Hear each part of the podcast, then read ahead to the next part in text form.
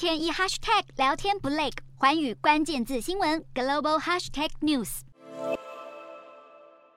两千五百名士兵，一百架飞机，十七个国家，漆黑军演时隔四年重新恢复举行。澳洲主办的漆黑军演是由多国空军联合进行的军事演习，每两年举行一次。十九号在澳洲北部达尔文空军基地展开，上一次是在二零一八年，二零二零年因为疫情取消，今年恢复举行。这次还有德国、日本、南韩三国是首度参加，被外界解读是要牵制中国。日本方面派出六架 F 二战机，一百五十人参加防空战斗。德国和英国则是派出欧洲台风战机，印度出动苏凯三十，新加坡则是出动 F 十五、F 十六战机等等。澳洲空军表示，这场军演主要是透过多国协同作战能力、相互了解来强化区域安全。虽然强调这场军演纯粹是训练，但是由于现在正值亚太地区紧张情势升高，加上又新增了日本、南韩还有德国首度参加，想牵制中国的意味还是相当浓厚。